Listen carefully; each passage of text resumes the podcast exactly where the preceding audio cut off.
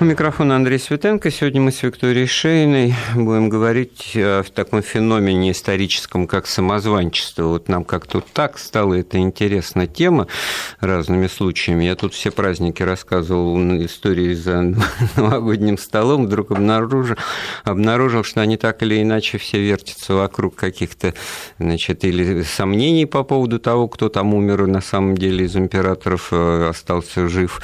В общем, э, интересная тема, потому что очень многогранное это явление.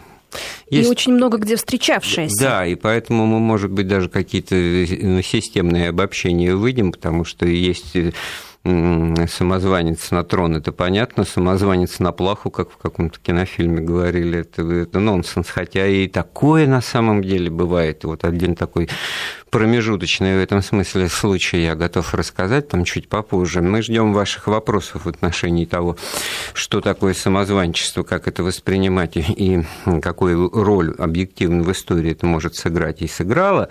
По телефону 232 15 59, 232 15 59, код Москвы 495, смс-сообщение с заголовком «Вести» шлите на номер 5533. Ну, вот, э, во-первых, значит, надо сразу разделить эту историю как феномен на отечественный, как мне кажется, да, и мировой опыт, да. Конечно, потому что они в корне различаются. Да, вот это вот уже интересно, потому что различие в корне вот того, что называется одним и тем же словом, ну, это уже... Получается это философ... так. Мое философское мышление не выдерживает таких утверждений. Ну хорошо, скажем так, они разительно различны, извиняюсь за тавтологию, если брать нашу историю и зарубежную историю. Значит, мотивация, во-первых, вот э, понимаете, это все э, это все явление того общества, в котором э, существует такое понятие, как и личность.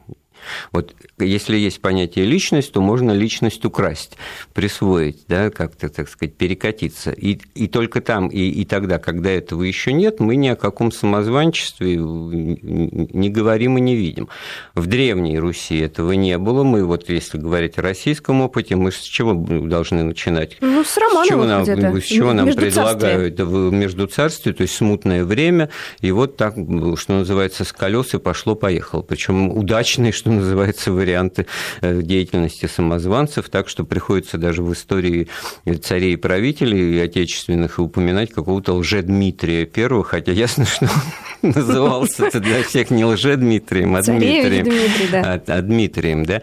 И, и, в общем-то, даже не до конца понятно, кто это и что это, как человек. А самое удивительное, что явление лже-Дмитрия II на фоне, так сказать, прилюдной смерти первого, жуткой, так сказать, с выставлением на всеобщее обозрение останков, значит, тем не менее появляется, значит, второй, который хоть таких успехов не достигает, но все-таки статус какого-то контрправительства у него был, Тушинским вором его официально называли, но все-таки я думал, что про, ино, про иностранщину, а сам, значит, пустился сразу в историю нашу.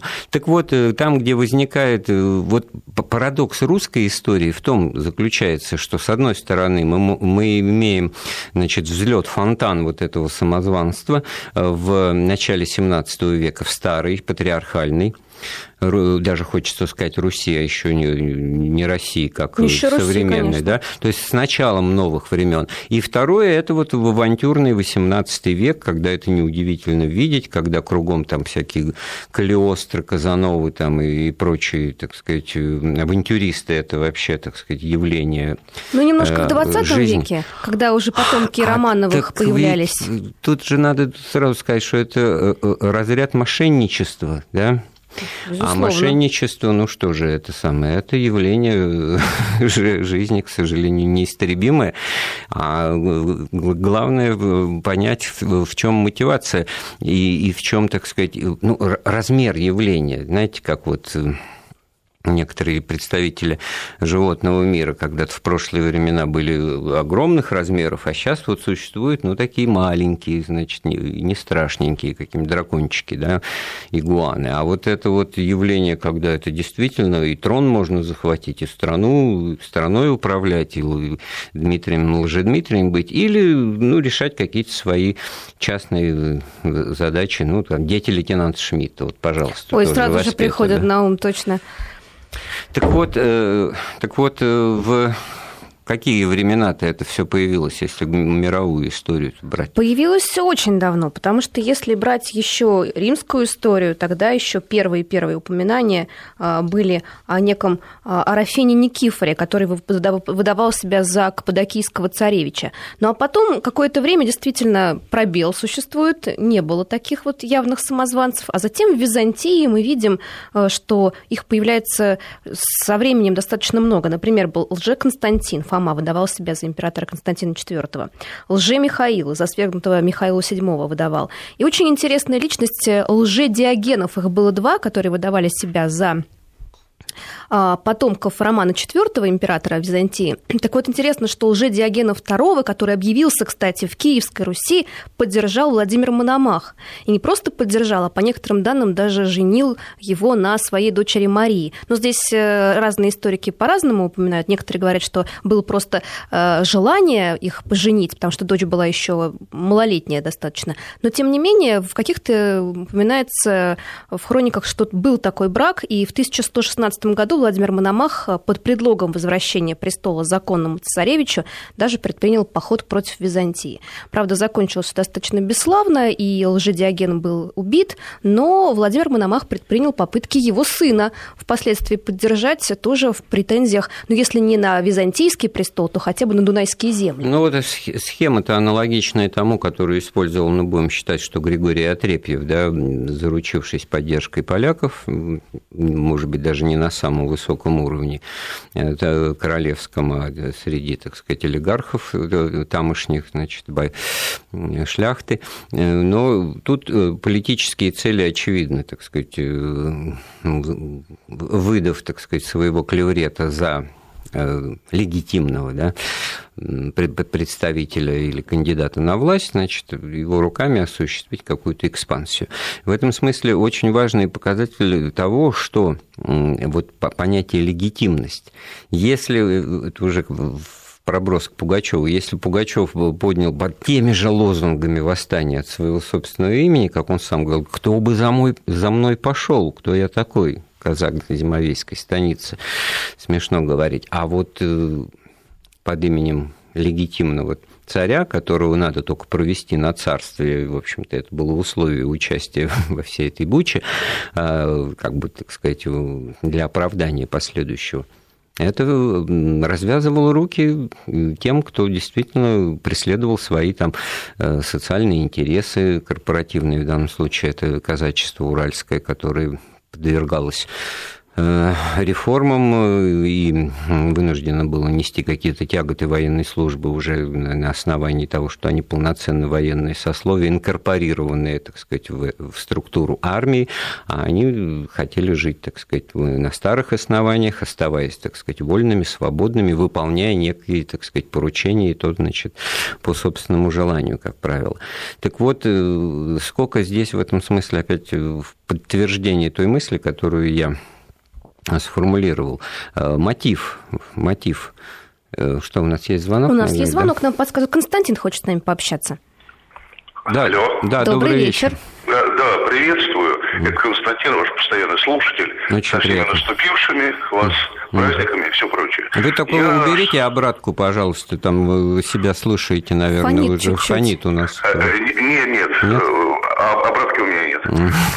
Значит, что я хотел сказать что в принципе самозванчество и что дальнейшее, но это чисто политические дела. То есть, грубо говоря, вот потом вот самозванчество, да, ну, к примеру, вот оккупированная Польша, сколько там было правительства в изгнании?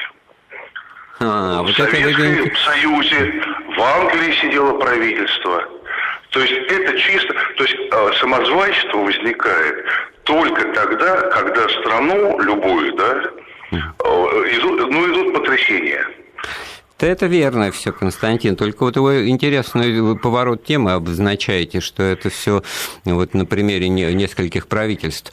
Это можно, конечно, адресовать такой ярлык уничижительный, что вы, мол, товарищи самозванцы, объявили из себя, так сказать, правительство, создали тут неизвестно где, на какой территории нелегитимное. Э, но мы-то говорим, что называется, в индивидуальном зачете. А да, те, кто себе присваивал чужую личность. Это то же самое.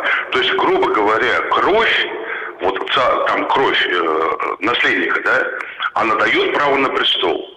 То есть, когда вопрос крови перестал быть значимым, угу. возникли правительства. То есть, когда-то был вопрос крови важен, когда вопрос крови перестал быть угу. важным, возникла другая тема. Но обычно вот самозванчество, как правило, поддерживается, скажем так, иностранными государствами, иностранными разведками. Ну, да, они все поддерживают, на то эти и разведки, да. а как же без них-то? Все, все, так... спасибо. спасибо. Спасибо, Константин. Константин. Очень интересный действительно разворот темы обозначил. Я как бы немножко э, попытаюсь перевести на, на, на более, так сказать, э, научный язык. Значит, если это рушится монархически политическая или любая имперская идея, она основана не, на, не столько на э, примате территорий, да, вот, за которые, так сказать, население и земель, сколько на символе самого, сам, самой ну, династии, ну, самой сказать, фигуры кровь. императора, да, на этой крови. Да. Поэтому вот большевики уничтожали сознательно всех Романовых, так Носителей. сказать, э, корень этот, так угу. сказать, лишен претендентов более-менее досто... ну, прямых фактически нет, а боковые ветви как бы отметаются по факту того, что это уже, так сказать, седьмая вода на киселе. А идея без этого имперская жить не может. А вот республиканская идея, идея правления выборного, временного по определению, она в этом смысле может, как вот ни странно, в некоторых умах представляться как идея самозванчества. Это да? интересно, кстати, вот, правда. И это многое объясняет в том, что почему э, вот тот же Пугачев и в XVIII веке мы видим предводителей, так сказать, народных движений, ну, объективно политиков, так сказать, людей, которые что-то хотят сделать и реально делают, но которые опираются не на легитимность выборную, не на, так сказать, разговор от, собственного имени, от своего лица, да, от первого лица, а рядятся в тоге вот более привычные, и это, и это даже получается все простительно, да, это получается, что все работает, хотя понятно, что люди э, не, не, не, не смышленыши дети были, и все, так сказать, понимали значение того, что Петр значит, Третий это не, не Пугачев и наоборот. А с другой стороны, мне не менее интересно вот э, в индивидуальном именно рассмотрении феномена вот этого, как кто-то вот в себе рождает этот образ, вынашивает, да, перевоплощается. Вот Пугачев же опять-таки вот такой вот 24 часа в сутки в этом он вживался в образ годами, вот, и потом настолько слился, эту роль играл, так сказать, убедительно для окружающих, во всяком случае, что просто диву даешься. А это, с другой стороны, вот, говорит о том, что люди, которые, ну, разные, все люди разные, есть люди, которые вот это вот карнавальное мышление, вот это вот во что-то, так сказать, из себя что-то из себя другое воплотить. Тут не всегда политика. Тут вот Константин говорит, что это всегда политика. Да, вот тут не всегда я об этом политика. Хотела сказать. Раз. Да, вот мы с вами с чего начали? В чем различие? Да, мы говорили о том, что на Западе немножко иначе самозванчество проявлялось. Да, действительно были такие вот, э, как лжедиоген и там э, Перкин Варбек, который представлял себя спасенным сыном Эдуарда IV, но ведь были люди, которые свято верили в то, что они являются вот э, живыми вот, потомками каких-то там озвучила убиенных... мысль, которую я в процессе своего высказывания предыдущего потерял.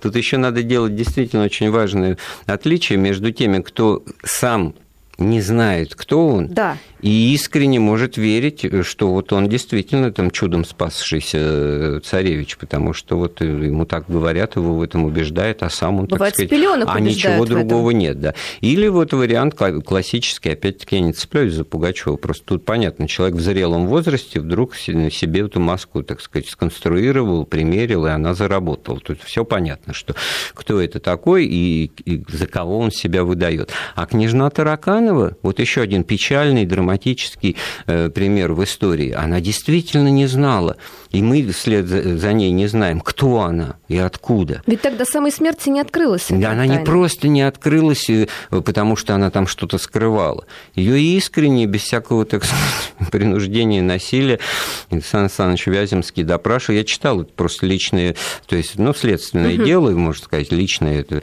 дело, интересно. обстоятельные допросы, в которых, ну, просто, ну, кто вы что, вы откуда, что вы помните. И она вот э, действительно не могла объяснить, рассказывать, ну, что Ей говорили те, кто ее воспитывал там в детстве, где она, значит, в домах находилась, что она не рядового там свойства, что там, значит, со временем тебе расскажут, но ну, ты знаешь, что. И в этом смысле, ну, в детстве это вообще просто вопрос, а где мама, а кто папа, кто мама, это же, естественно, для каждого человека.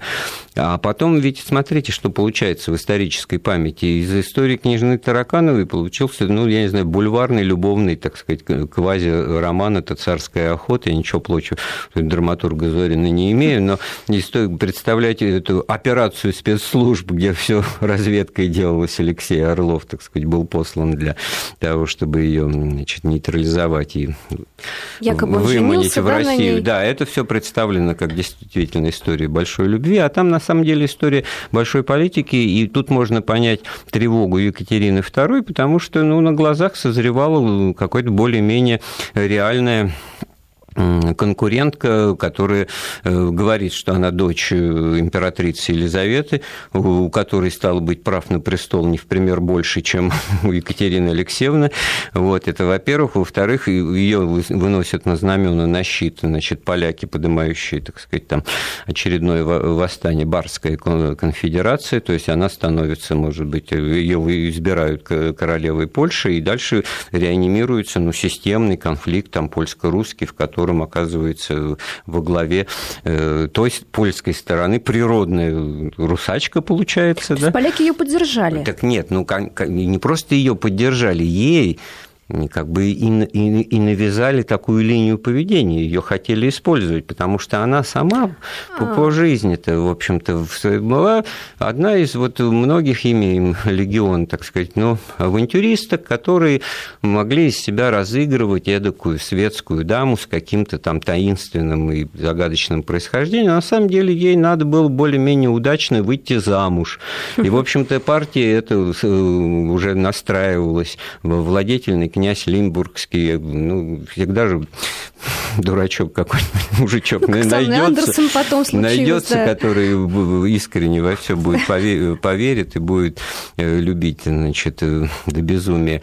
И вот на этом бы все бы и закончилось, и жили бы мирно, да ладно, у него все-таки какие-то там владения в Лимбурге и прочее. Так э, в результате ее начали подвязывать вот к этой вот, словами Салтыкова-Щедрина говоря, польской интриги.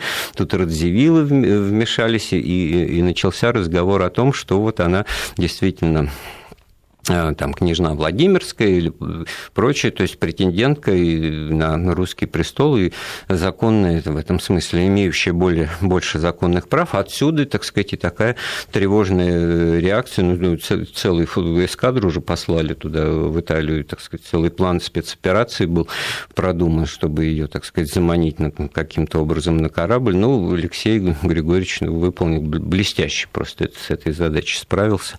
Какой уж он там флотовой водится, это другой разговор, там Ушаков побеждал, а, но вот он Орлов-Чесменский, опять-таки, да, но вот здесь он точно, так сказать, вы э, смотрите, какая еще деталь. Вот если бы Флавицкий эту картину не, не написал знаменитую, опять-таки не, не, не было бы очередной, очередного исторического недоразумения. Да. Картина впечатляет визуально. Значит, погибла как жертва наводнения, наводнение. забытая и прочее. А на самом деле она умерла от чехотки вот буквально через несколько месяцев после того, как ее привезли, допрашивали и действительно успели выяснить, что она ничего конкретного и толком о себе не знает, кто она такая, так сказать, ну, подкид, подкидыш, что-то, в общем. Ну, в этой ситуации легко человеку любую, так сказать, легенду его любой легендой вооружить, и это один из вариантов поведения такого вот самозванца, который ну, искренне, действительно убежденный, верит в том, что он тот за кого он себя выдает. Ну, кстати, э, история, которую вы описали сейчас так подробно и интересно, а, очень похожа произошла в Шотландии, правда, на, за 400 лет до этого лже-Маргарет появилась некая норвежская дева. Она была э, изначально настоящая Маргарет была дочерью норвежского короля Эрика Магнусона, и она должна была стать королевой Шотландии, но не случилось. В 6 лет она умерла. Умерла вдали от столицы. А, при невыясненных обстоятельствах не было непонятно, непонятно ни что у нее за заболевание, э, ни как это произошло, даже свидетелей толком не было ее смерти. И это, естественно, родило массу слухов, и появляется в 1400 году э, некая женщина, которая объявляет себя а, Маргарет Норвежской девой. Причем она тоже была свято убеждена в том, что она является вот именно той самой девочкой, которую когда-то на самом деле э, выкрали, отвезли в Германию, и там она провела все свое детство. По описаниям э, их осталось очень мало, но действительно она э, была убеждена в этом совершенно. И когда все-таки ее, она приехала в Шотландию, когда ее схватили и приговорили к смерти, ей грозила страшная смерть, сожжение на костре. До последнего она стояла на своем, и вот интересно, что после ее смерти даже в Бергене возник культ как святой мученицы Маргарет Маргарет до 16 века держался, была построена церковь. Это... То есть многие и даже после смерти ее почитали, Важно считая этой то, девочкой. Что одно дело, когда человек вот говорит о себе, но, но ничего не делает в том смысле, чтобы, так сказать, там не, не, не борется за трон, не окружает себя, так сказать, вооруженными сторонниками, которые начинают э, работать на то, чтобы он достиг власти. Но э, тут же тоже надо с этим разбираться, тоже интересный в этом смысле э, нюанс, потому что ну, как бы и место занято э, вот э, э, этим человеком, а с другой стороны, дальше появ... могла вполне появиться другая норвежская дева, сказав, что она там чудом уцелела. Тоже Ведь могла, вот история конечно. с царевичем Дмитрием в этом смысле, ну, просто поразительная, да, потому что здесь, вот в нашей истории, здесь намешано рациональное с, с инфернальным, я бы сказал, потому что ведь оба раза и Марина Мнишек, значит, выходит замуж за Лжедмитрия II, подтверждая его, так сказать, вот, природность. Ну зачем выходить-то тогда второй раз э, замуж за того же человека, если это тот? Ну, казалось бы, да. Вот, вот понимаете, парадоксальнейшим образом люди соблюдают какие-то законы и правильность, которые у них, так сказать, в голове присутствуют, и сам по себе факт, который ну, 100% свидетельствует о том, что Лжедмитрий II – это совершенно другой человек, и она выходит за него замуж, вот этот факт, непреложный, он каким-то образом, значит, трансформируется по факту этого супружества в то, что нет, это тот самый вот якобы чудом уцелевший уже Дмитрий Первый вот, который, вот как Гришка Отрепев, мог действительно э, искренне верить, и это его мотивацию укрепляло, потому что так бы известно, что он там Иван, не помнящий родства, и мог э, эти э, надежды в себе, так сказать, эти романтические грезы развивать.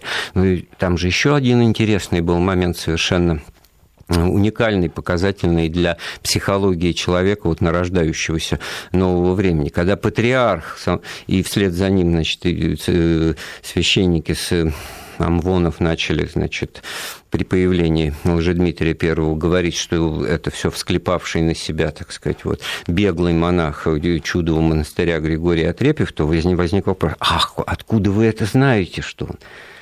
Ну, тоже а хороший вопрос. Это известно. Значит, если говорят, что это какой-то Григорий Отрепьев, так это значит уж точно тот самый царевич Дмитрий. То есть абсолютно обратную реакцию поимело это уточнение, указание и пальцем, что называется, мы знаем, что это значит. А он до поры до времени просто скрывался под именем Григория Отрепьева, монашествовал, а потом до поры, а потом решил, значит, свою э, руку, там, силу, волю и лицо показать. Такая интересная логика. Так вот, она, вот логика всегда присутствует, разумность всегда присутствует. И при этом это все, так сказать, в таком коктейле с совершенно ну, фантастическими, нерациональными ситуациями, потому что, ну вот Мария Нагай, э, реальная мать царевича Дмитрия, она, значит, публично признает, это акт был проведен для подтверждения легитимности, поднятия авторитета, там, рейтинга и так далее, уже Дмитрий, что да, это мой сын говорит, ну куда, если мать признает. Так она и Лжедмитрия второго то же самое. И получается, значит, ну, поведение целиком и полностью, так сказать, современного человека, понятное, попавшее, что называется, в ситуацию, а попробуй ты этого не сделай, да, там на, кону жизни, там, скорее всего. Ну, тот же политический расчет, и потом это уже, что называется, терять нечего, значит, раз пошла такая пьянка, раз пошла такая смута, да, кстати, классное название для этого периода русской истории. А, но ведь э, тут же опять намешано, вот мать признает, значит, а как же нам тогда не верить? Но, с другой стороны, есть все основания понимать, почему это, это грубо говоря, вранье происходит, и потом, значит, от него уже они все и отказываются.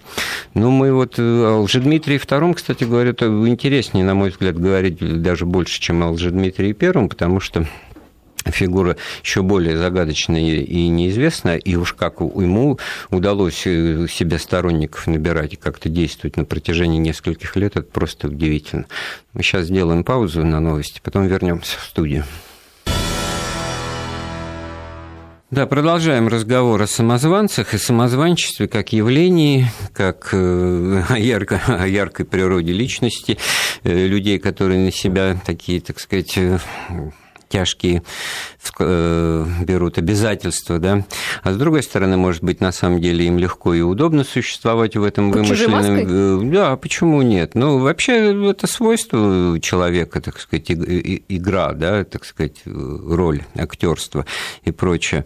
Э, что вас интересует в этом вопросе, так сказать, больше политическое, больше такое, значит, индивидуально-личностное, больше ли это, так сказать, явление карнавальное, реальное или все-таки какое-то опасное. Задавайте нам вопросы, высказывайте свое мнение по телефону 232 15 59, код Москвы 495, 232 15 59, смс-сообщение с заголовком «Вести» отправляйте на номер 5533. Э, ну вот мы про Лжедмитрия Первого, Лжедмитрия Второго, но если вот про первого, что это Григорий Отрепьев, как-то более-менее все согласны, а тут, стало быть, в общем-то, есть э, предыстория, есть, значит, объяснение того, почему человек был в курсе, так сказать, московских дел и, и прочее, прочее. И а, имя известно а его. главное, что это был человек более-менее подготовленный к, к реальному управлению. Это не просто вот мне хочется, это не просто детский сад, игра во что-то, да, в дочке матери, как в детстве играют, да, на пять минут становясь мамой там, или папой.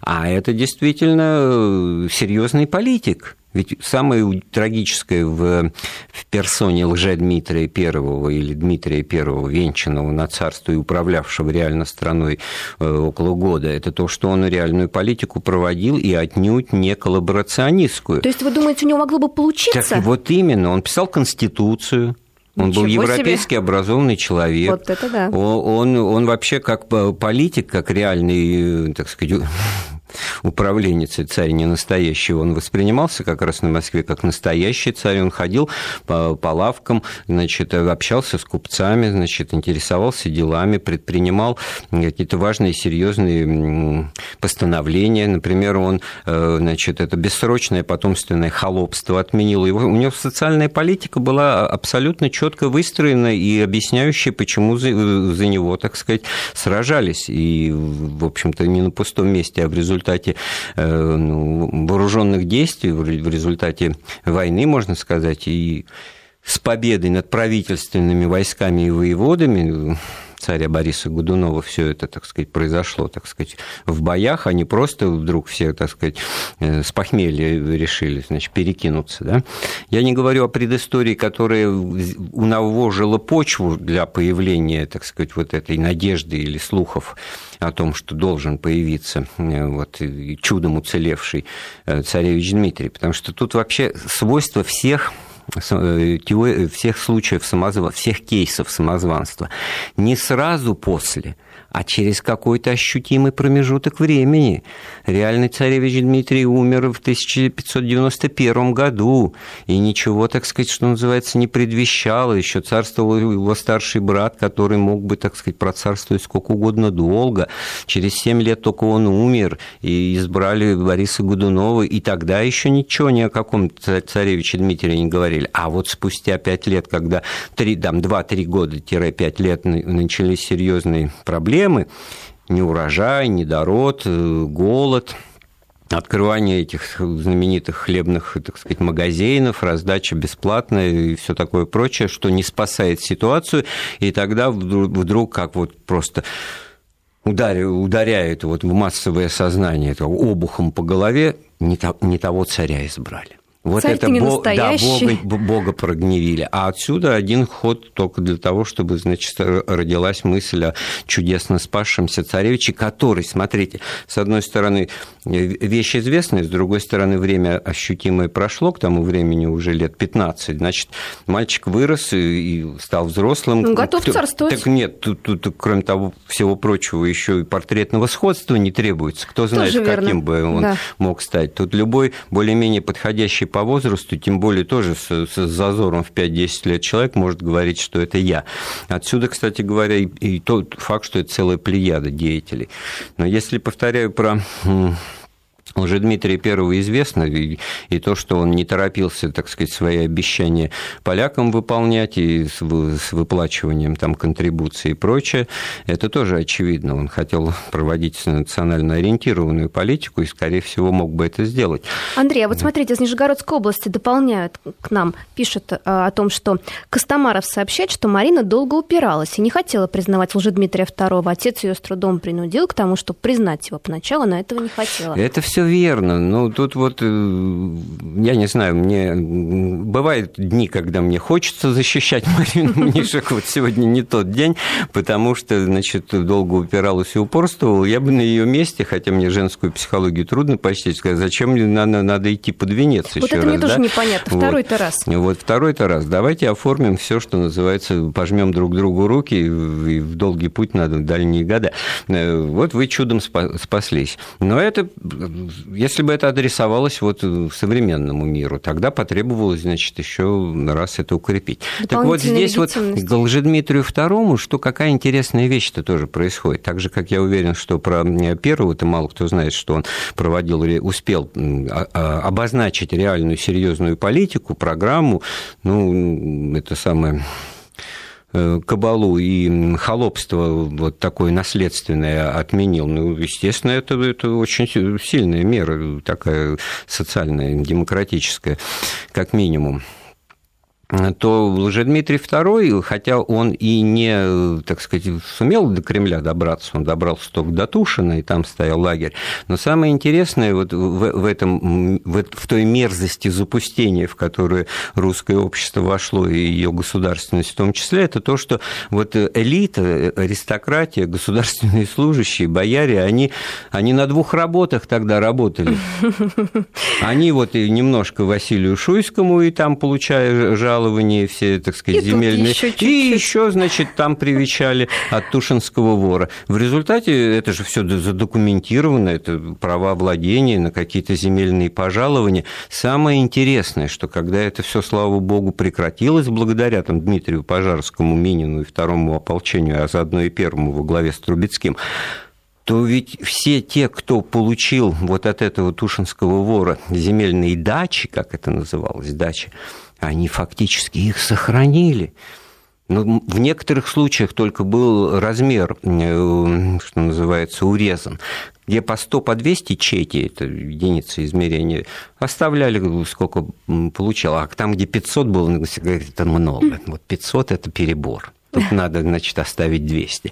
Но факт остается фактом. Вот опять-таки в общем сознании неким вот этим самим фактом легитимность этого самозванца Лжедмитрия II, про которого вообще даже неизвестно толком, что это за человек, какой-то шкловский жидовин, вот так вот, какой-то местечковый еврей там из Западной Руси, из Белоруссии, и, и, и, и портретные изображения его такие вот карикатурно-сатирические, скорее для крокодила, что называется. Я имею в виду название журнала. Я поняла. Вот. Других названий тоже подходящих не буду называть, но тоже очень показательная вещь. Повторяю, самое главное, что, так сказать, законность и легитимность э, э, этого правления, она вот как нам наш слушатель Константин говорил, э, на примере республиканских самопровозглашенных, да, есть вот, я не знаю, красные, у которых свой совнарком, есть белые, у которых свое правительство. Вот вам ситуация гражданской войны, да. Кроме этого, масса всяких, так сказать, мелких республик и государственных образований на, так сказать, территории некогда единой великой и могучей Российской империи в 17-20 году. Отдельную тему для разговора, вот просто список этих э, квазигосударственных образований можно назвать и тоже как бы адресовать им некую, так сказать, идею самозванчества. Так вот, правительством Лжедмитрия II с территориями подконтрольными Лжедмитрию II произошла некоторым образом вот такая же вот республиканизация этого процесса, то есть общепринятая. И потом, повторяю, поддерживаемые, а отнимали, что называется, секвестировали и, или там люстрировали как сейчас модно да, говорить. Ну, и актуально во всяком, во всяком случае. Только тех, кто действительно у себя вот уроки заморал, там, значит, прямым участием, кровопролитием и прочим, прочим. Ну, вот еще все-таки территория у нас огромная. Кто там этого царя видел? Вот правильно сказали про портретное сходство. А я хочу привести пример маленького государства, где как раз самозванца подвело вот это отсутствие портретного сходства. Дело было в Португалии в середине XVI века. А, умирает король Себастьян I в крестовом походе в Африку. И на, на нем пресекается династия, э, на, на трон восходят его дальние родственники, и как раз через какое-то время, непродолжительное, правда, в этом случае, объявляется человек, который называет себя тем самым спасшимся королем Себастьяном.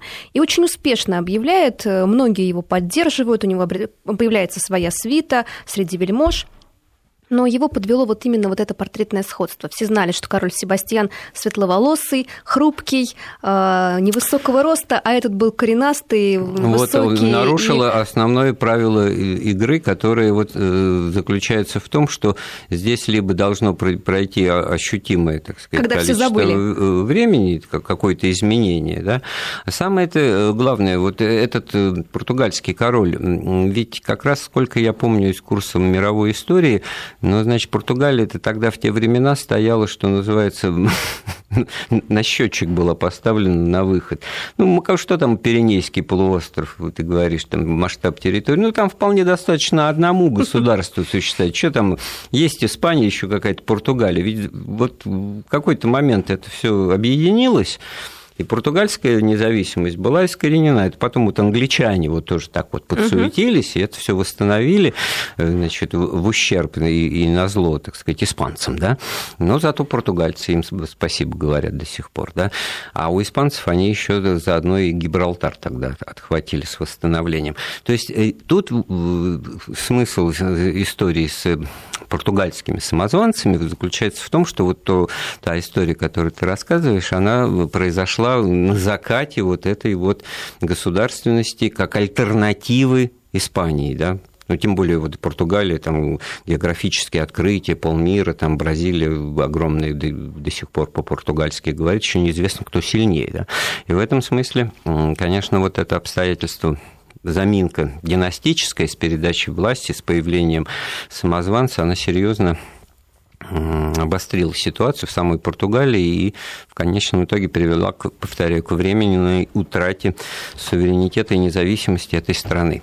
Ну что же, подошло время в очередной раз сделать паузу, послушать новости, потом вернемся в студию. Ну что ж, продолжим изучать феномен самозванчества. И далеко не всегда э, человек, который начинает себя выдавать за кого-либо, ну, ясное дело, персону не, рядовую, ну, преследует какие-то а, определенные, вполне, так сказать, заранее обдуманные цели, там, захватить власть. И э, иногда это э, бывает, ну, просто, что называется, способ существования. В этом смысле очень показательная история тоже вот иностранная зарубежная история с принцессой Карабу. Она, значит, тоже романтизирована, фильмы сняты и прочее, и все это выглядит при желании, можно представить себе очень как бы мелодраматично и с расположением к этому персонажу. Вдруг неожиданно в одном провинциальном там городе Англии обнаруживается молодая женщина, которая ни слова не говорит по-английски, чувствует себя абсолютно как на другой планете, ничего объяснить не может, но видно, что она, так сказать, не, не сумасшедшая, а просто говорит на каком-то иностранном языке, что с ней делать делать, непонятно. И, во всяком случае, она какой-то интерес э, к себе вызывает. Ее помещают э, там, в странноприимный дом, а потом находится семья, не рядовая, кстати говоря, мирового судьи, графства, значит, Глостершир.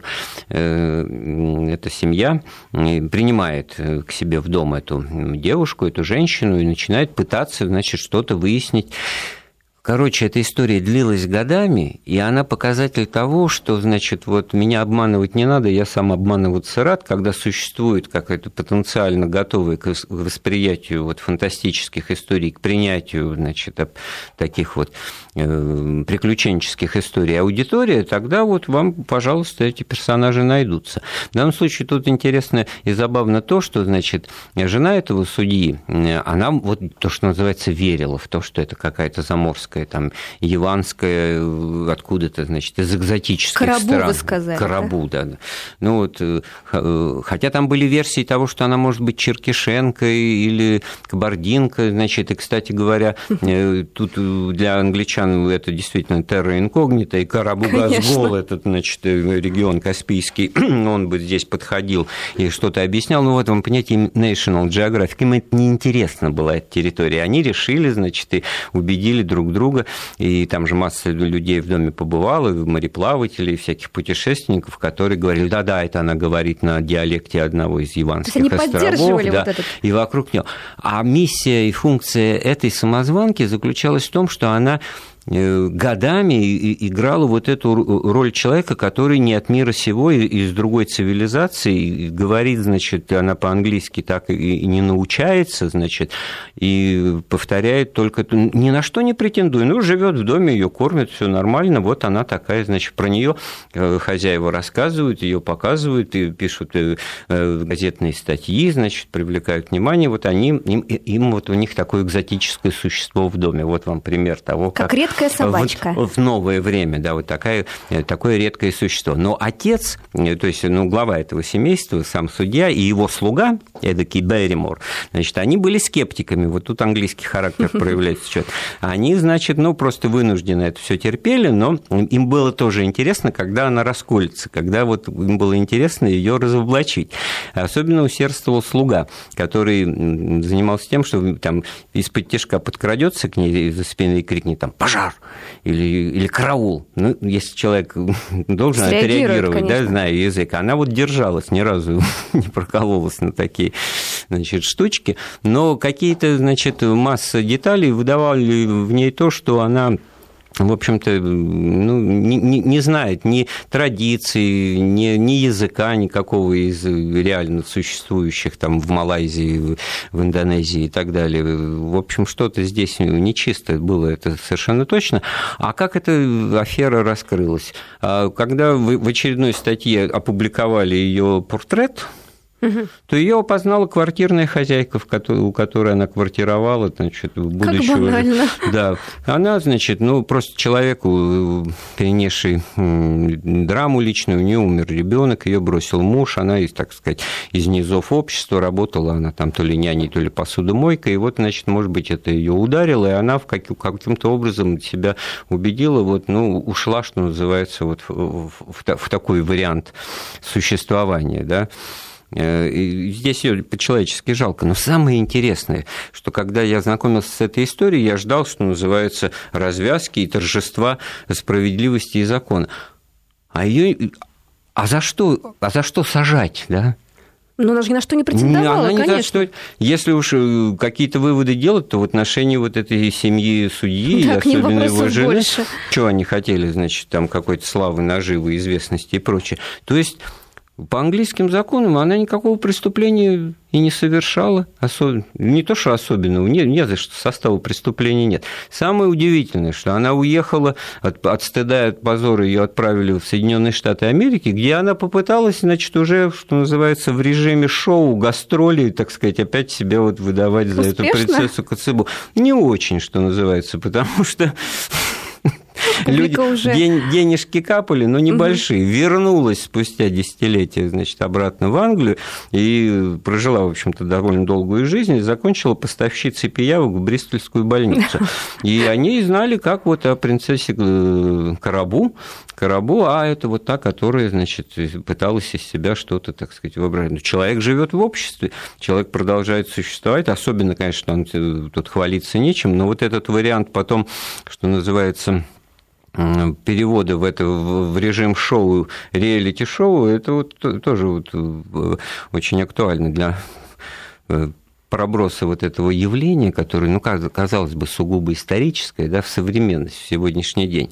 А то, дорогой моему сердцу, историю с Афанасием э, Долгоп... с Астафием Долгополовым я, не знаю, не успеваю рассказать. Но Давайте вот... хотя бы вкратце, у нас есть еще много времени. А вкратце она заключается в том, что вот э, мотивация поступков и э, человека, который начинает себя за кого-то выдавать, она не всегда преследует какие-то вот цели, значит, захватить трон, он поуправлять всеми, так сказать, и прочее, а просто, ну, какую-то личную выгоду. Вот во времена Пугачевщины, э, во времена Пугачева в его стане, э, как раз тогда штурмовавшим э, Казань, в его лагере, вдруг объявляется человек, который говорит, я купец Иван Иванов, посланец от великого князя Павла Петровича, который, прослышав о том, что «а вы же батюшка его», значит, послал меня убедиться в том, батюшка это или нет. Вот тут в жизни двух жуликов наступает интересный момент. Тут неловкий момент. Да, значит, ну, Пугачев его отыгрывает сто процентов. Ну, он начинает возить его в коляске перед строем своего войска, говорит, вот, пожалуйста, посол, значит, э, поставщик двора великого князя, значит, а он ему действительно какие-то подарки привозит. Ну, такой ширпотреб абсолютно не царский, какой-то отре... какой кушак, какую-то сумку. Вот. Ну, в общем, свою роль это сыграло, авторитет э, подняло, да. А у нас есть звонок. Да, Николай, добрый вечер, слушаем вас. Алло, пожалуйста, Алло, говорите, алло. да. Да. Здравствуйте. Здравствуйте. Николай, Санкт-Петербург. Слушаем вас. Николай, а... у нас очень мало времени. Да. Ой, сорвалось, к сожалению. Ну что ж, давайте закончим историю про купца Долгопола, уж очень интересная она. Она э, самое интересное дальше будет, потому что, значит, он потом через несколько дней начинает интересоваться у охраны, значит, а там вообще была служба безопасности, там все было поставлено, так сказать, на серьезный по-взрослому, когда ему можно отъехать обратно в Петербург, чтобы цесаревичу донести об успехе, так сказать, своей миссии, а ему этот, значит, э, э, Перфилев, генерал, кстати говоря, говорят. Значит, Пугачевский говорит, да что ты, дедушка, да что, действительно думаешь, что мы тебе верим, что, что ты какой-то посланец, тут ему действительно страшно стало.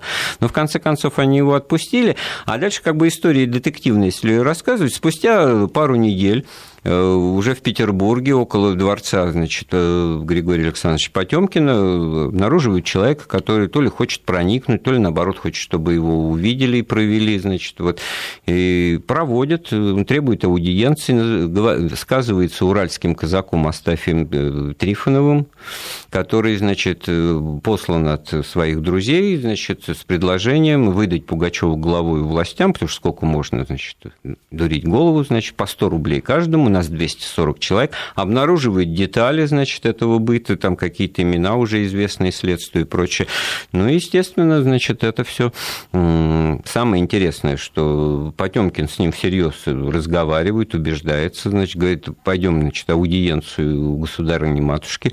За государыней недалеко ходить не надо было, они как раз вместе жили, в общем-то, в той же спальне э, была, значит, и она тогда, значит, выслушивает, произносит свою знаменитую фразу «Я нашла эти, эту цену разумную, чтобы купить, достаточную, чтобы купить народный покой, значит, 100 рублей на 240 умножить 24 тысячи рублей. Ну, большие Получают деньги он? по тому угу. времени, да.